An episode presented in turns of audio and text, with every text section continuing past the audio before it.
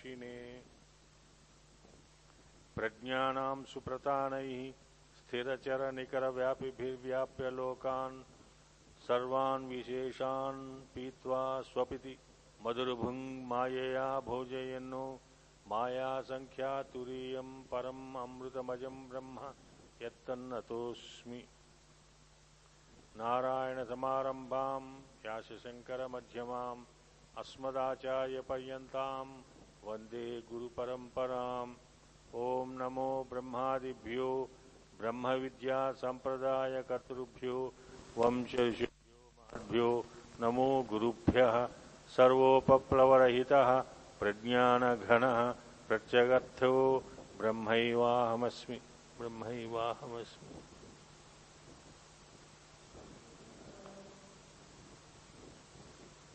ॐ सहनाववतु सहनौ भुनक्तु। सह वीर्यं करवावहै। तेजस्विनावधीतमस्तु मा विद्विषावहै। ॐ शान्ति शान्ति शान्तिः। ॐ सर्वतन्त्रस्वतन्त्राय सदात्म अद्वैतवेदिने श्रीमते शङ्करार्याय वेदान्तगुरवे नमः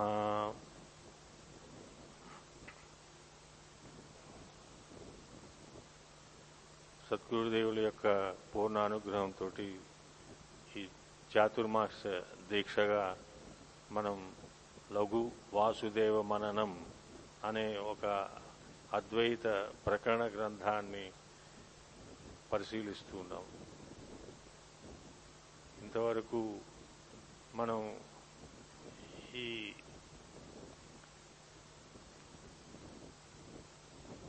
మోక్షం ఒకటే పర పరమ పురుషార్థమైనది దానికి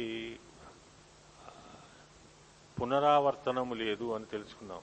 అనేక ఉదాహరణలతోటి గ్రంథకారులు ఋషివర్యులు మనకి మనకి లౌకిక ఉదాహరణలు అలౌకిక ఉదాహరణలు చెప్పి అది ఎంతవరకు సాధ్యం? అంటే మోక్షం ఒక్కటే మళ్ళీ ఆవృతం అవదు there is no continuation of moksha. ఒకసారి మోక్షం పొందామంటే ఇంకా మోక్షం పొందటే తతిమాది ఏదైనా సరే ప్రపంచంలో ఏదైనా తీసుకోండి మళ్ళీ వస్తూ ఉంటుంది పోతూ ఉంటుంది వస్తూ ఉంటుంది పోతూ ఉంటుంది. గ్రీష్మకాలం వస్తూ ఉంటుంది పోతూ ఉంటుంది. మనం పుట్టిన దగ్గర నుంచి వస్తూనే ఉంది పోతూనే ఉంది. అలాగే ఈ వర్షాకాలం వస్తూ ఉంటుంది పోతూ ఉంటుంది. అలాగే మన అనేక ఉదాహరణలు మనకి పుట్టిన దగ్గర పుట్టిన దగ్గర నుంచి అనేక విషయములు మనం చూస్తూనే ఉన్నాం. రోజు మనం భోజనం చేస్తూనే ఉన్నాం మళ్ళీ మర్నాడు వస్తుంది మర్నా మరో రోజున మళ్ళీ చేయవలసి వస్తుంది. కాబట్టి ఇలాంటి లౌకిక ఉదాహరణలు చెప్పారు. అలౌకికమైనవి ఉపనిషత్తుల్లో చాందోగ్య ఉపనిషత్తులో చెప్పినట్లుగా అలౌకిక ఉదాహరణ అలౌకిక ఉదాహరణలు కూడా వారు చెప్పడం జరిగింది. కాబట్టి దానివల్ల మనకు తెలిసింది ఏంటంటే మోక్షమే పునరావృతము కాదు. మోక్షము కానిది ఏదైనా సరే ప్రపంచంలో ఏది ఏది తీసుకున్నా సరే దానికి పునరావృత్తి ఉన్నది. మళ్ళీ మళ్ళీ ఆవృత్తి ఉన్నది. మన మన యొక్క హిందూ ధర్మాన్ని బట్టి కూడా మనం మానవుడు చనిపోయిన తర్వాత పునరావర్తనం ఉన్నది వాడికి. మానవుడుగానే పుడతాడని ఏమీ లేదు. అనేక విధములుగా ఏ జంతు జన్మలను కూడా సాధిస్తూ ఉంటాడు. కాబట్టి ఆ పునరావర్తనం అది చెప్పుకుంటూ వస్తూ ఇప్పుడు ఇక్కడ అధ్యారోప అపవాదము అనే దాని గురించి మనకి చక్కగా వివరించారు. అది కాని దాని యందు అది అనే ఒక బుద్ధి ఒక జ్ఞానము ఏదైతే ఉన్నదో అది అధ్యారోపము. అది ఆరోపం ఆరోపించబడినది. సూపర్ ఇంపోజిషన్ అంటారన్నమాట దాన్ని ఇంగ్లీష్లో. కాబట్టి అది దాని అధ్యారోప అపవాదము. అపవాదము అంటే తీసివేయటము. ఈ దీనివల్లనే ఆ, కైవల్యోపనిషత్తులో చెప్పబడిన ఈ రెండిటి వల్లనే అది ఏదైతే అధ్యారోపం ఉంచబడిందో నీ చేత అజ్ఞానము చేత అవిద్య చేత దానిని అపవాదము చేయటం నిరాకరించడం వలన నిషేధము చేయటం వలన కాదు అని తోసివేయటం వల్లనే నీకు ఈ మోక్షం లభిస్తుంది. కాబట్టి నువ్వు అదే ఎటువంటిది ప్రతిది ప్రపంచంలో నేను కాని అహం కాని వస్తువు ఏదైనా ఉందే ఉంటే అదంతా అధ్యారోపమే. ఆత్మ కాని వస్తువు ఏదైనా ఉన్నదంటే అదంతా అధ్యారోపమే. నా యొక్క తెలివి లేని తనమే. నేను అదిగా చూస్తున్నాను. నేను త్రాడుని పాములాగా చూస్తున్నాను అంతే. కాబట్టి త్రాడు మీద నేను పాము అనే అధ్యారోపము చేశాను. దానిని అపవాదము చేయటం వలన దాని విచారణ వలన గురు గురుదేవుల యొక్క బోధ వలన గురు గురుదేవులు స్వయంగా వచ్చి దీప ప్రకాశం అక్కడ చూపించి అది కాదురా పాము కాదురా త్రాడురా అని ఇలాంటి వాక్యములతోటినే అది అపవాదం చేయబడుతుంది. తీసివేయబడుతుంది కొట్టివేయబడుతుంది నిరాకరించబడుతుంది. దాన్ని ఇంగ్లీష్లో సబ్లేషన్ అంటారు. సూపర్ ఇంపోజిషన్ అండ్ సబ్లేషన్ నిరాకరణము. అని.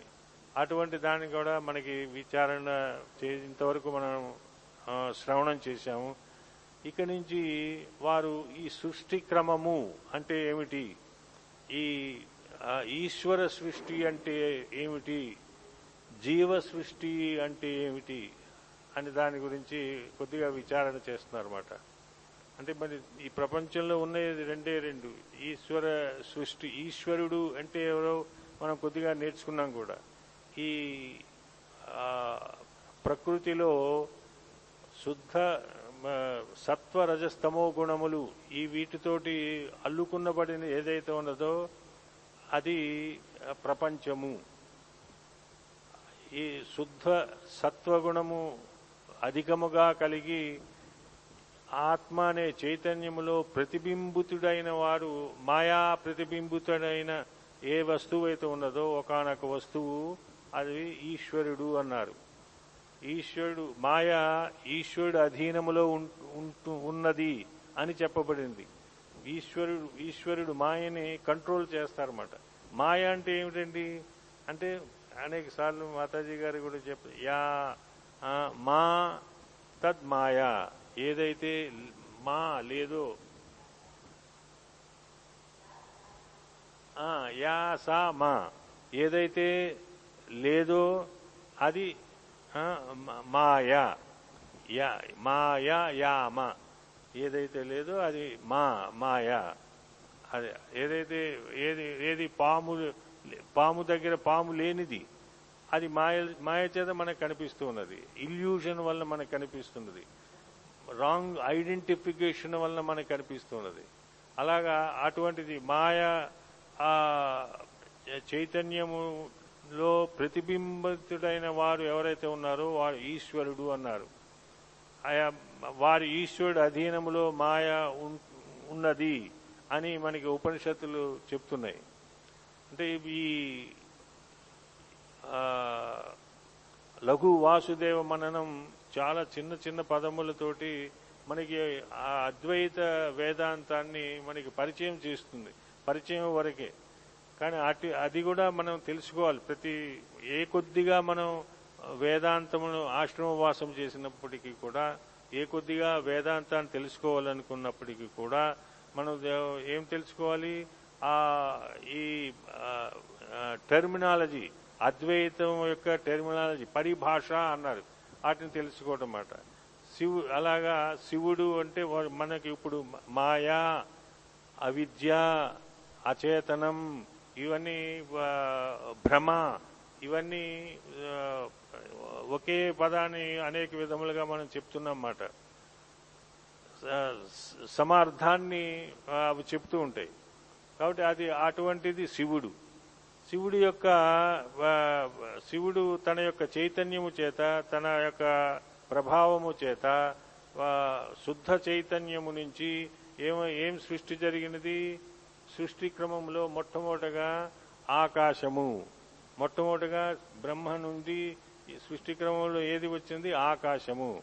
ఆకాశము నుంచి వాయువు. వాయువు నుంచి అగ్ని. అగ్ని నుంచి జలము. జలము నుంచి పృథివీ. ఆకాశాద్ వాయు. వాయోరగ్ని. అగ్నేర్ ఆపహ అభ్య పృథివీ. అని తైతిరేయ ఉపనిషత్తు చెప్పడం జరిగింది మాట అంటే ఆకాశము నుంచి వాయువు ఉద్భవించింది ఈశ్వరుడి నుంచి ఆకాశము ఉద్భవించింది ఆత్మవస్తు ఈశ్వరుడు అంటే ఆత్మ అని. ఆత్మవస్తు ఏ చే- ఆత్మ అంటే ఏమిటి? మూల చైతన్యం. ఆ మూల చైతన్యము నుంచి ఆ మూల ప్రకాశము నుంచి ఏమ మొట్టమొదటగా ఈ అవిద్య అనేది విక్షేప ఆవరణ దోషముల చేత.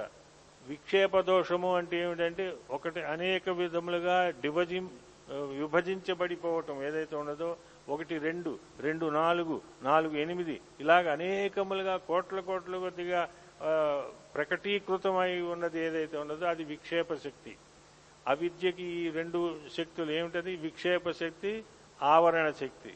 ఈ ఈ రెండింటిని గురించి కూడా మనం ఇంకా మన చేత గురుదేవులు ఇంకా విపులంగా విచారణ చేయిస్తారు. అటువంటిది ఆ విక్షేప శక్తి చేత మొట్టమొదటగా ఈశ్వరుడు ఆత్మ చైతన్యము నుంచి ఏమొచ్చింది? ఆకాశము. ఆకాశము నుంచి వాయువు. పంచభూతములు ఏవైతే ఉన్నావో ఆ పంచభూతములు వాయువు. వాయువు నుంచి అగ్ని. అగ్ని నుంచి జలము. జలము నుంచి పృథివీ భూమి. ఎర్త్ ఈ ఐదు ఈ పంచభూతములు ఎక్కడి నుంచి వచ్చినాయి? ఈ తన యొక్క విక్షేప శక్తి చేత.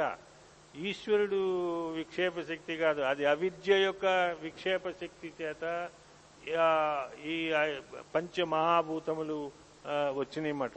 వాటి యొక్క ఈ మహాభూతముల యొక్క పంచీకృతం అవటం వలన పంచ తన్ ఈ ఏదైతే మనం చూస్తున్నామో అవి సూ పంచ మహాభూతములలో కలిసి ఉండటం లేదు. పంచీకరణము చేయటం వలన వా- ఒక ఆకాశములోనే తతిమ నాలుగు ఏ భూతములైతే ఉన్నాయో అవన్నీ పంచీకరణం చేసి చేసి మనం ఏదైతే చూస్తున్నామో అది ప్రతి ఇది పంచీకరణమైనటువంటి భూతమే. అపంచీకృతమైన భూతములు ఏమిటంటే అవి సూక్ష్మ భూతములు అన్నారు. సూక్ష్మముగా ఉంటాయి అపంచీకృతమైన ఆకాశము అపంచీకృతమైన వాయువు అపంచీకృతమైన అగ్ని అపంచీకృతమైన జలము అపంచీకృతమైన పృథివీ. ఇవి మొట్టమొదట ఈశ్వరుడి నుంచి విక్షేప శక్తి వలన ఉద్భవించింది అది ఎలాగా ఈశ్వరుడు యొక్క శుద్ధ సత్వ గుణము నుంచి ఇవ్ రావడం జరిగింది. అలాగే ఈశ్వరుడు యొక్క శుద్ధ సత్వగుణము నుంచి శ్రోత్ర త్వగ్ అక్షి రసన ఘ్రాణం అనే పంచ ఇంద్రియములు జ్ఞానేంద్రియములు ఉద్భవించడం జరిగింది. ఏమిటది? శ్రోత్ర త్వగ్ అక్షి రసన ఘ్రాణములు. అంటే శ్రో శ్రోత్రం అంటే ఈ ఈ శబ్దమును గ్రహించే ఏ అయితే ఇంద్రియం ఉన్నదో అది అది ఏమిటి చెవిలు? చెవి నుంచి శ్రోత్ర త్వక్. త్వక్ అంటే ఈ త్వగింద్రియము ఈ స్పర్శేంద్రియము స్పర్శేంద్రియము. తర్వాత అక్షి. ఈ అక్షి అంటే కన్నులు. కన్నులు కన్నులు నుంచి తర్వాత అక్షి రసన రసనములు. రసనము అంటే జిహ్వ జిహ్వ. రసనాన్ని జ్ఞానాన్ని పొందించేది ఏదైతే ఉన్నదో అది రసనం. అలాగే రసన ఘ్రాణము. ఘ్రాణం అంటే ముక్కు. ఈ జ్ఞానేంద్రియములు ఈ ఇంద్రియములు జ్ఞానేంద్రియములు. ఇంద్రియములతోనే ఇంద్రియములు ఉంటే ఈ ఈ శరీరము యొక్క ఇంద్రియములు ఏమిటి ఈ పంచేంద్రియములు. అది ఈ భోగాయతనములు అన్నారు వీటిని. వీటి ఉండటం వల్లనే మనం భోగించుతున్నాం.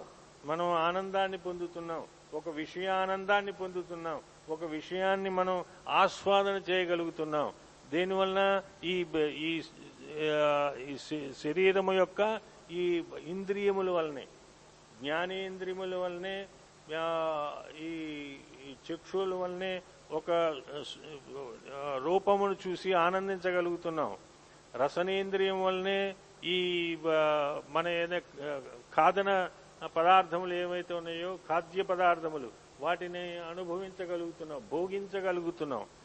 అలాగే చక్కటి సువాసన ఏదైనా ఉంటే అది ఘ్రాణించడం వల్లనే మనం ఆ యొక్క ఆనందాన్ని పొందగలుగుతున్నాం. కాబట్టి అటువంటి శుద్ధ సత్వము నుంచి ఈ ఈశ్వరుడి యొక్క శుద్ధ సత్వము నుంచి ఎలాగైతే ఈ పంచ భూతములైతే వచ్చినాయో అలాగా ఈ తన్మాత్రల చేత వీటిని తన్మాత్రలు కూడా అంటారు. అంటే ఒక భూమిలో పంచీకరణం అంటే ఏమిటో ముందు తెలుసుకుందాం. పంచీకరణం అంటే ఒక ఆకాశము ఒక యాభై శాతము ఆకాశము యొక్క గుణము అందులో ఉంటుంది. ఆకాశము. తర్వాత నాలుగు భూతముల యొక్క ఒక్కొక్క ఇరవై ఐదు శాతము ఒక్కొక్క ఈ ఏది వాయువు అగ్ని జలము భూమి ఈ నాలుగు యొక్క అంశాలు ఆకాశములో చేరతాయి అలాగే వాయువు యొక్క ఆకా గుణము యాభై శాతమే ఉంటుంది అర్ధ భాగమే. ప్రతిమాది పావు పావు భాగములు నాలుగు నుంచి వచ్చి అవి చేరటం వలన అది అది అది పంచీకృతమైన ఈ భూతములు పంచీకృతమైన భూతముల నుంచి అపంచీకృతమైన భూతముల నుంచి మనకి ఈ చక్షురింద్రియములు ఏమి రాలేదు. పంచీకృతమైన భూములు భూమి ఈ చేతనే మనం ఈ ఏది శబ్ద స్పర్శ రూప రసగంధములు వచ్చినాయి. ఈ శబ్దము దేని యొక్క గుణము? ఆకాశము యొక్క గుణము. శబ్దము ఆకాశం ఉంటేనే శబ్దం ఉన్నది. ఆకాశం వాక్యూమ్లో మన ఫిజిక్స్లో చదువుకుంటాం కూడా. ఫిజిక్స్ లెక్చరర్స్ మనకి చెప్తా ఉంటారు. వాక్యూమ్లో సౌండ్ వేవ్స్ పాస్ అవ్వవు. అక్కడ ఆకాశము లేదు. కాబట్టి అటువంటిది. ఆకాశం అంటే స్పేస్. అవకాశము అన్నారు. అవకాశం అన్న స్పేస్. అటువంటి దాని అలాగా అలాగే ఈ ఈ స్పర్శ. స్పర్శ ఏ ఇంద్రియము చేత ఏ భూతము చేత తెలియబడుతున్నది? వాయువు యొక్క భూతము చేత తెలియబడుతుంది. వాయువు వీస్తుంటే మనకి చల్లటి ఈ వ్యజనం ఫ్యాన్ తిరుగుతున్నది చల్ల చల్లటి గాలి అనుభవిస్తున్నాం. అది ఎలాగంటే అంటే అది వాయువు యొక్క అంశ. అలాగే ఈ అక్షి కన్నులు కన్నులు ఎవరు? అగ్ని ఈ తేజస్సు యొక్క లక్షణం. అది తేజస్సు ఉండటం వల్లనే అది అది ప్రకాశిస్తూ ఉన్నది అలాగే రసనం ఏ- ఏది? రసనం జ- జలేంద్రియము. జ- జల జలము యొక్క స్పర్శ వల్లనే అంటే రుచి యొక్క స్పర్శ వల్లనే మనం దాన్ని తెలుసుకోగలుగుతున్నాం. ఘ్రాణము ఏదే? భూమి. భూమి యొక్క అంశ ఘ్రాణము. గంధవత్ పృథివీ అని తర్కంలో చదివి చెప్తూ ఉంటారండి. అంటే పృథివీ ఎటువంటిది ఎక్కడైతే గంధం ఉన్నదో ఎత్ర ఎత్ర గంధ అస్తి తత్ర పృథివీ తత్వం అస్తి. ఎక్కడైతే వాసన ఉన్నదో అక్కడ పృథివీ ఉన్నది తత్వం ఉన్నది. అని అందులో ఇంకా అందులో చాలా విధాలుగా అనేక విధాలుగా విచారణ చేయబడుతున్నది అనేక ఇది- ఇందులో కూడా పృథివీ తత్వం ఉన్నదని చెప్తారు. పెన్సిల్లో కూడా పృథివీ తత్వం ఉన్నదని చెప్తారు. పుష్పంలో కూడా పృథివీ తత్వం ఉన్నదని చెప్తారు. అంటే ఎక్కడ ఎక్కడ గంధం ఉన్నదో అక్కడక్కడ పృథ్వీతత్వం పృథివీ తత్వం ఉన్నది. అలాగా ఈ ఈ నాలుగు మనకి జ్ఞానేంద్రియములు. తర్వాత సత్వ రజోగుణము. రజోగుణము అధికముగా కలిగి ఈశ్వరుడి నుంచి ఏమి ఉద్భవించినాయి? సృష్టి క్రమం చెప్తూ వస్తున్నారన్నమాట. ఏమి ఉద్భవించినాయి? మన కర్మేంద్రియములు జ్ఞానేంద్రియములైన తర్వాత ఏమిటిది? కర్మేంద్రియములు. వాక్ పాణి పాదవు ఉపస్థ పాయు అని ఐదు కర్మేంద్రియములు. ఎక్కడి నుంచి వచ్చినాయి? రజోగుణ సముద్భవములు. రజోగుణము నుంచి రజస్ నుంచి వచ్చినవి ఇవి. ఏమిటది? వాక్ వాక్. ఏదైతే మనం మన ఇది మనకి పరిచయమైన పదములే ఇవి. కొత్తగా ఏమి లేదు. వాక్ పాణి పాదౌ ఉపస్థపాయు ఈ మల విసర్జన చేసే అంగములు మూత్ర విసర్జన చేసే అంగములు ఉపస్థపాయువులు. అటు అటువంటిది ఇది ఏది ఈ పం- పంచీకరణము చేయబడటం వలన ఒక్కొక్క భూతముల్లో ప్రతిమ నాలుగు భూతముల యొక్క అంశాలు గుణములు అందులో చేరి ఉన్నవి. కాబట్టి అది అది ఎలాగా ఈ ప్రపంచం ఎలా వచ్చింది? అంటే ఈ ప్రపంచానికి ఈ ప్రపంచం అంటే ది హోల్ యూనివర్స్. ఈ- మనకు కనిపించేది ప్రపంచమే కాదు. Universe the whole whole universe. అన్ని చంద్రమండలంలో ఎన్ని మండలములు అయితే ఉన్నాయో అవన్నీ ఎలా వచ్చినవి? అంటే ఈశ్వరుడి నుంచే వచ్చినవి.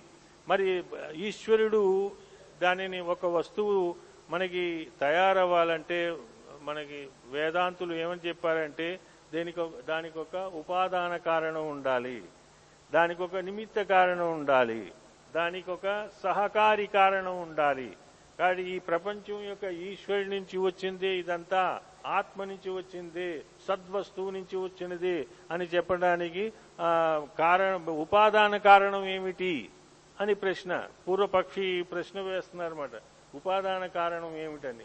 ఉపాదాన కారణం అంటే the primary effect primary cause primary cause కారణం అంటే మనం అనేక సార్లు చెప్పుకున్నాం మళ్ళీ ఒకసారి జ్ఞాపకం చేస్తున్నాం. కారణం అంటే దానికి ఉదాహరణ చెప్పుకుంటే మనకి చాలా ఈజీగా అర్థమైపోతుంది. బంగారం ముద్ద కారణం. కార్యం దాని ఆ బంగారం ముద్దలోంచి ఎన్ని రకాల బంగారు వస్తువులు ఆభరణాలు తయారవుతాయో అవన్నీ కార్యము. కాబట్టి మళ్ళీ ఒకసారి ఇది- చాలా ముఖ్యం. మన వివే వేదాంత పరిభాషలో ఈ కార కారణ కార్యములు అనే దానిని మనకి స్పష్టత ఉండాలి. కాబట్టి ఇక్కడ ఈశ్వరుడి యొక్క సృష్టిలో దానికి కారణం ఎవరు?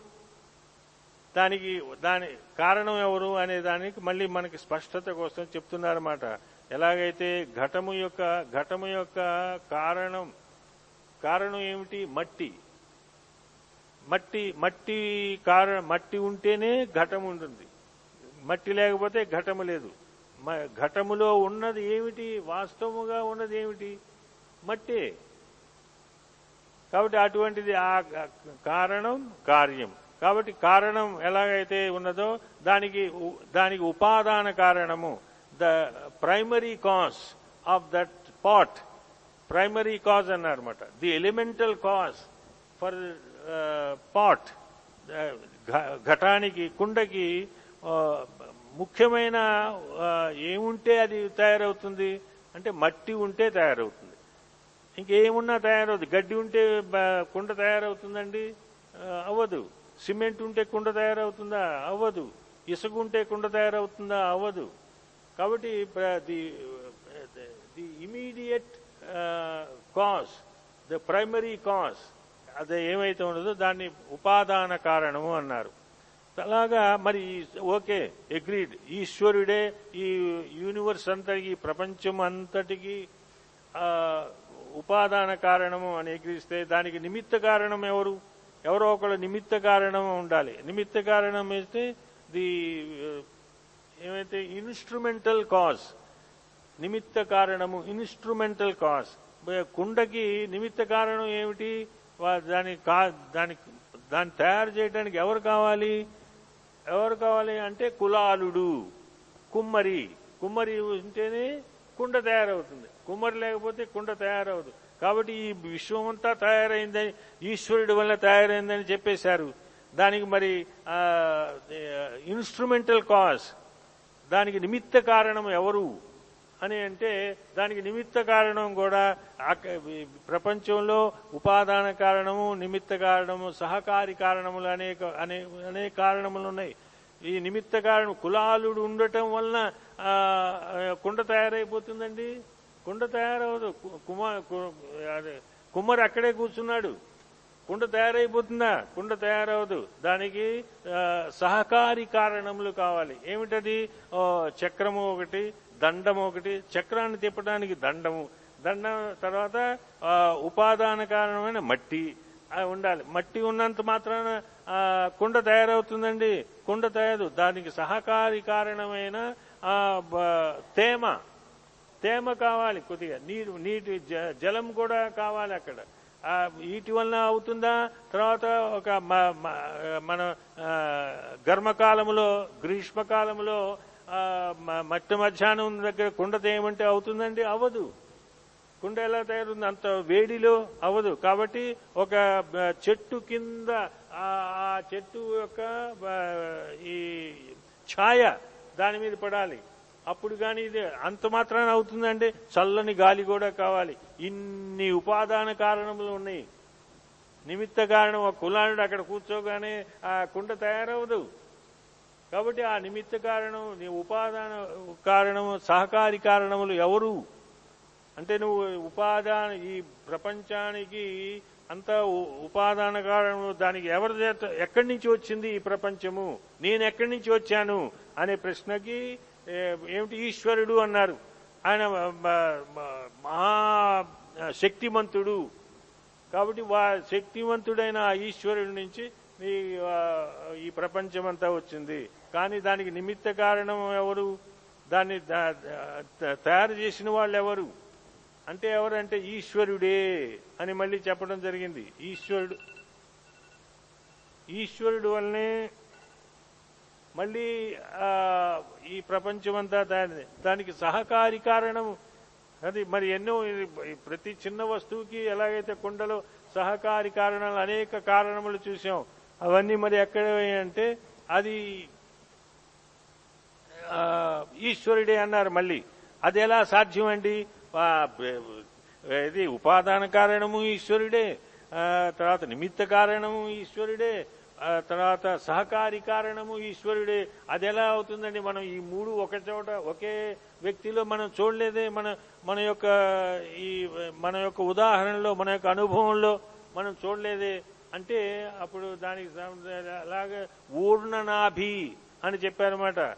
ఈ వాసుదేవ మహర్షి ఆ ఉపనిషత్తుల్లో ఏదైతే ఉట్టంకించబడినదో అది. ఊర్ణనాభి అంటే స్పైడర్. మన సాలిపురుగు. సాలెపురుగు అది దాని దానికి అది ఒక జల్లెడ అల్లుకుంటుంది మాట తన నివాసానికి. ఆ అల్లుకోవటానికి దానికి ఉపాదాన కారణం ఎవరు? ఎక్కడో అన్ని ఎక్కడో వేరే వాళ్ళు ఎక్కడో లేరు ఉపాదాన కారణం. తానే ఉపాదాన కారణం. తనలోంచి తన సెలవులోంచి వచ్చిన దాని యొక్క ఈ జలము వల్లనే ఆ సెలైవ వల్లనే తను చుట్టుకుంటుంది. దానికి నిమిత్త కారణం ఎవరు? దాన్ని ఎలా అల్లాలో ఎలా అల్లాలో చేసేది ఎవరు? మళ్ళీ ఆ సాలెపురిగే. దానికి సహకారి కారణములు ఏమేం కావాలో? చెమ్మగా ఉండాలా? గాలి ఉండాలా? ఆ గాలి వీచుకోవడం చ- చల్లగా ఉండటం ఇవన్నీ చేసేది కూడా తానే చేస్తున్నాడు. కాబట్టి అటువంటి దానిని ఆ సాలెపురుగు ఊర్ణనాభి అని చెప్పారన్నమాట. అటువంటి ఉదాహరణలతోటి ఇది మనం చెప్పదగినది ఈశ్వరుడే ఈ సృష్టి అంతటికి ఉపాదాన కారణము నిమిత్త కారణము సహకారి కారణము అనే ఏ దోషము లేకుండా దానిని పరివర్తించారన్నమాట. కాబట్టి ఇలాంటి విషయాలను మన రేపటి రోజున మనం ఇంకా విపులంగా ఇంకా నెమ్మదిగా మనం పాఠ్యాంశంలోకి నెమ్మదిగా ప్రవేశిస్తున్నాం. ఇంకా కాబట్టి నా ముఖ్య ప్రార్థన ఏంటంటే ప్రతిరోజు కొద్దిసేపు ఒక పది నిమిషాలైనా కొద్దిసేపు దీని గురించి ఆలోచించి ఇస్తే మళ్ళీ రేపటి క్లాసు మనం మనం కూర్చున్నప్పుడు దానికి శుభ సులభంగా ముందుకెళ్ళటానికి సాధ్యమవుతుంది. హరి ఓం ఓం సహనావతు సహనౌ గుణక్తు సహ వీర్యం కరవావహై తేజస్వినావధీతమస్తు మా విద్విషావహై. ओम शांति शांति शांति। सर्वतंत्र स्वतंत्राय सदात्म अद्वैत। अद्वैत वेदिने श्रीमते शंकरार्याय वेदांत गुरवे नमः। हरि ओम।